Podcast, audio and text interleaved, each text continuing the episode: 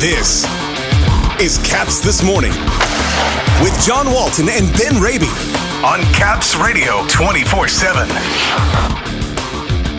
Capitals hang on to take down the Flyers. John Carlson reaches 500 points. And the Flyers have a lot to clean up before the Saturday rematch.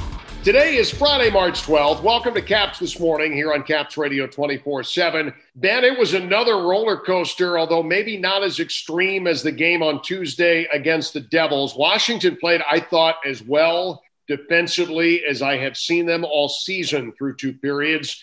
And then the Flyers found a way to start creeping their way back anyway. Good on them, I guess, despite some of the body language that we saw out of them for the first two periods. But the Capitals now 10 2 and 1 in their last 13, keeping pace with the Islanders. And here they are, very much entrenched in a playoff spot. And a lot to like in particular, again, from the first 40 minutes, the first two periods, if you prefer, last night in Philadelphia, the sound defensive effort, forcing the Philadelphia Flyers for much of the first 40 to really stay uh, along the exterior and not too many chances from in close, not too many grade A scoring chances, and the Capitals themselves able to take advantage of what was really a very sloppy Philadelphia Flyers team early on. Uh, they were turnover prone, they were mistake prone, and the Capitals were able to pounce and jump on and take advantage of a number of those turnovers, particularly in transition. And yes, the Philadelphia Flyers did claw their way back company line from a Capitals perspective following the eventual win was that although maybe it feels a little bit like Tuesday and that you invited a team back into the game, they were far more disappointed with the showing they had in the third period against New Jersey. New Jersey came in waves in the third period. It was chance after chance as they used that speed and transition game. Didn't sound like the Capitals were as disappointed, for lack of a better word, for their showing, the way they showed themselves in the third period in Philadelphia. Flyers, though, were able to capitalize on a couple of opportunities, though, to at least make it a, a little closer than we would have thought through 40 minutes. They couldn't do anything, Ben, last night through 40 minutes. I thought to a man, every defenseman, and listen, Evgeny Kuznetsov was making defensive stops. I, I thought Alex Ovechkin is back checking. I mean, I thought through two periods, I thought they were as good as I've seen them all year defensively, and the Flyers were visibly frustrated by that effort. I think it goes to show us this when the Capitals are on their game, when they are rowing the boat the same way, when they are playing defensive hockey the way that Peter Laviolette has instructed, this team can beat anybody. And I think that's going to be through the second half of the season and into the Stanley Cup playoffs. I think that's going to determine their fate ultimately. And really, I would say, John, we've started to notice that change. Maybe it's coincidence, maybe it's not. Since they had that unexpected week off in the schedule in early February. I think if you look from around Valentine's Day on, from February 15th or 16th on, uh, their goals against average, the shots against, the quality scoring chances against, they've all gone down. And no coincidence that the Capitals are 10 2 and 1 since then over that 13 game stretch, best record in the league. But really, if you recall, it feels like a little while ago now, but early on this season, the Capitals were really having to outscore some issues. And there was that long stretch where they were allowing three plus goals goals a game against. And I know last night ultimately it's a 5 3 wins. They allowed three against, yes. But to your point, that the eye test and, and the way they're going about these games and the way they're clamping down and the way they're limiting, in some cases, some high octane offenses uh, to very few scoring opportunities, very encouraging. It all starts with the play defensively. And again, a, a, a difference from last season when they went from the All Star break until the pause on March 12th, a year ago today. They went from the All Star break to the pause, John. They were the worst. They were 31st in the league in goals against average. We knew they wanted to clamp down, clean up defensively. And I would really say from, from the past month, uh, we've really seen them take that next step, that anticipated next step, and here's hoping they can sustain it now into the second half of the season. Since they have a second meeting coming up tomorrow night, Caps Flyers Part Two, Uh, we got to talk about Philadelphia. I'm really starting to wonder if Philadelphia is not the team that's going to be without a chair when the playoff starts, and that may be premature to say. We are only now getting to the halfway point of the season. But if Washington wins in regulation on Saturday, the Flyers are going to be at least five points outside the playoff picture. Everybody keeps winning, and the Flyers are not. The Flyers, the body language, Joel Farabee, here's a young kid with tremendous upside. I, I think he's going to be a great player in this league. But when his shoulders are slumping after offsides and misplays, I feel like the Flyers are not in a good way right now, and they're going to have to figure out how to win either with or without Carter Hart. But is Hart going to play in the game on Saturday? He almost has to, doesn't he? I mean, Brian Elliott loses the game. They need Hart to get out of this funk that he's in.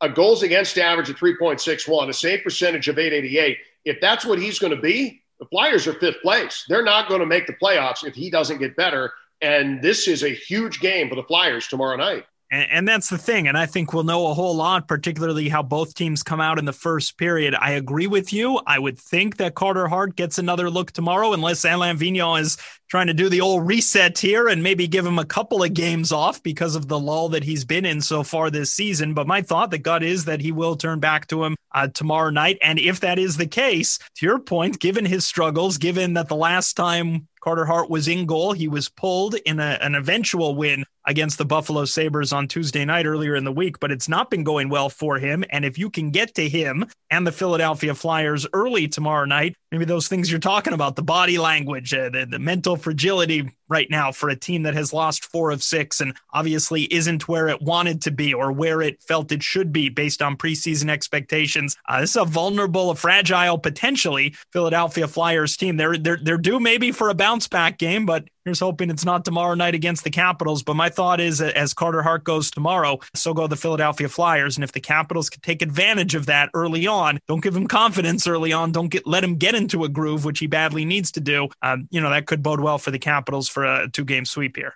I feel like we buried the lead again, and we did this a little bit during the broadcast last night. John Carlson, 500 points, first Caps defenseman in team history to get to that point, and he did it by scoring a very nice goal in the second period last night. Kudos to number 74. Truly one of the best defensemen the Capitals have ever trotted out there and also not only the first in in franchise history, but also in a, a, pretty good draft class there, the 2008 draft class, the fifth member of that draft class to hit the 500 point plateau. And again, we, have acknowledged it uh, throughout the broadcast and earlier in the week as well. Just his game, the way it continues to grow, continues to develop. Even you know, 10 plus years in the NHL, north of 30 years old, no signs or few signs, anyways, of, of slowing down. He's averaging John more than a point per game since the start of last last season. Yes, he put up tremendous numbers a year ago in the season that was ultimately cut short. But I looked last night, his last 95 games, he has 97 points. And if you as a defenseman can average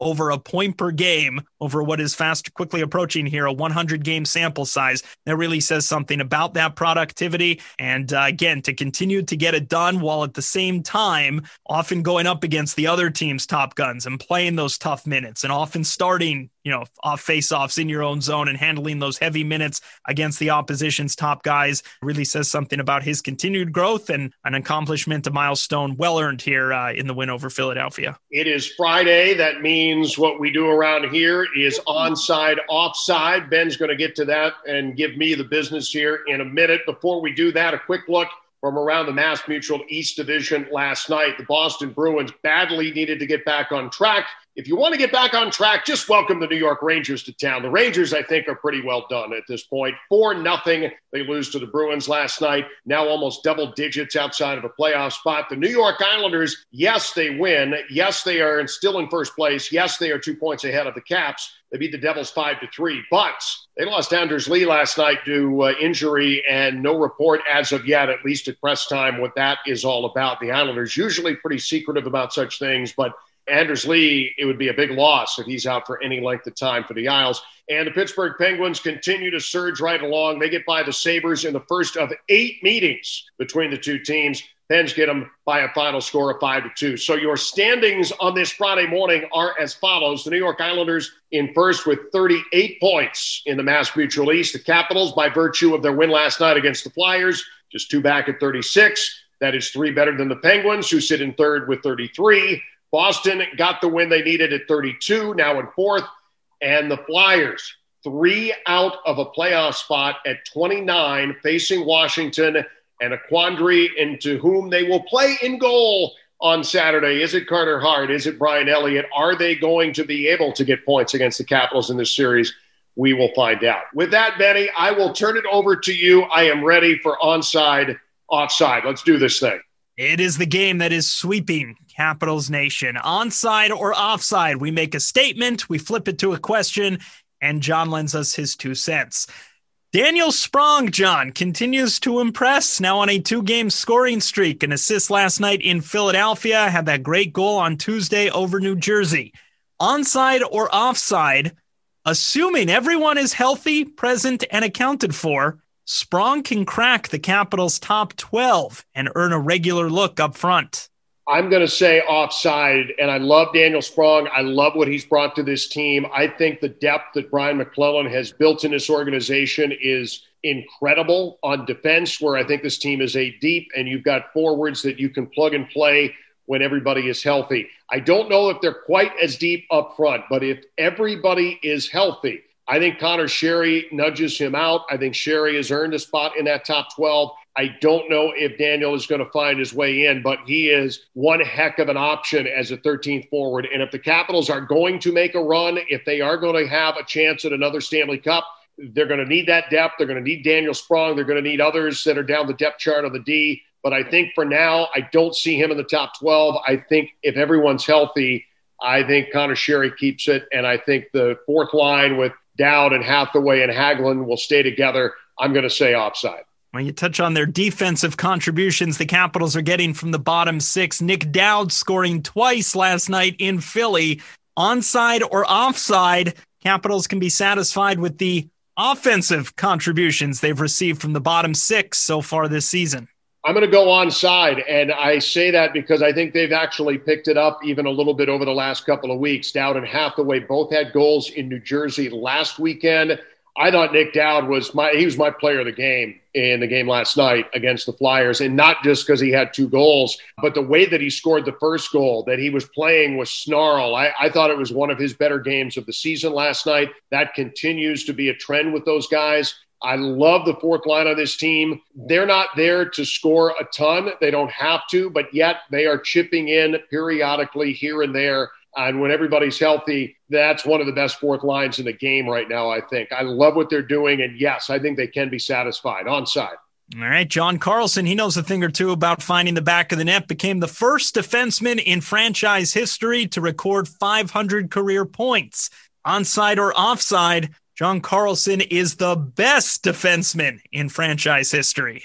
I'm going to say offside, and that's not a slight on John Carlson so much as it is the Secretary of Defense would like a word. Uh, Hall of Famer uh, Rod Langway was the backbone of this team. It's not all about points on defense. And, you know, this organization has had so many good ones. I don't know how, if you want to judge how long they were here, but Scott Stevens was here. I think Scott Stevens is one of the best D men to play on any team, anywhere, with the way that he played and the way that he produced. John Carlson is in that conversation. He has earned that. He is certainly the best offensively minded defenseman over a long period of time. I still think Mike Green in his heyday uh, was pretty good, even in recent times, and even going back to an Al Iafrate who who got to the 30 goal plateau. I mean, there's a lot of guys. This franchise is built on defensemen who had incredible NHL careers. Not all of them played here their entire career. I think John's calling card is I think he will play here his entire career. But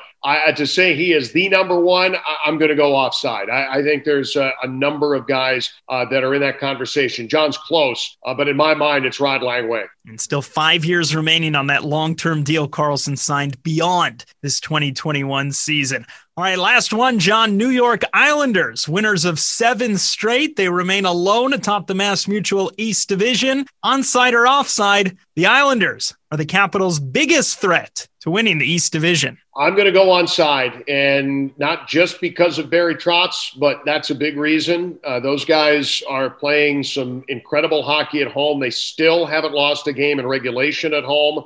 And if I look around and I say, okay, Boston, Tuukka Rask is hurt, and that seems to be something that may linger for a little bit. I think the Bruins' defensive corps is having their struggles. They've had injury woes. Uh, Philadelphia is outside the top four. And Pittsburgh, although much better lately, I don't see that team being a division winner. I think I see them as a playoff team, probably. I know when we did this last week, we were saying that might be the team on the outside. And, and I did believe that. I didn't have the schedule in front of me of what they're facing the rest of the way. And the Flyers really concern me with what they don't have right now defensively. They don't have a partner for Provorov. They're not deep enough on D, and they're not getting the goaltending. Those are recipes to finish fifth. So I think you're looking at Boston, you're looking at Pittsburgh, and you're looking at the Islanders. Yeah, I think the Islanders are. I think the games when the Islanders come in head to head, and there are several of those remaining between the Caps and Washington, I do believe the division title will be won or lost in those games. The Islanders are the biggest threat, I'm going to say, on side. All of these clips are archived for listening down the line.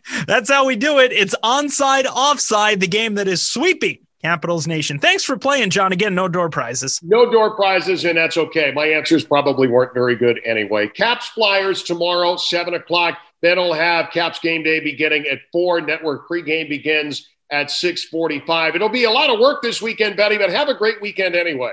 Happy weekend, John.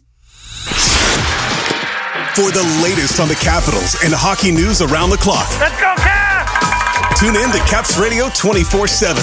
Listen online via the Capitals mobile app at capsradio247.com or ask Alexa to play Caps Radio 24 7 on TuneIn.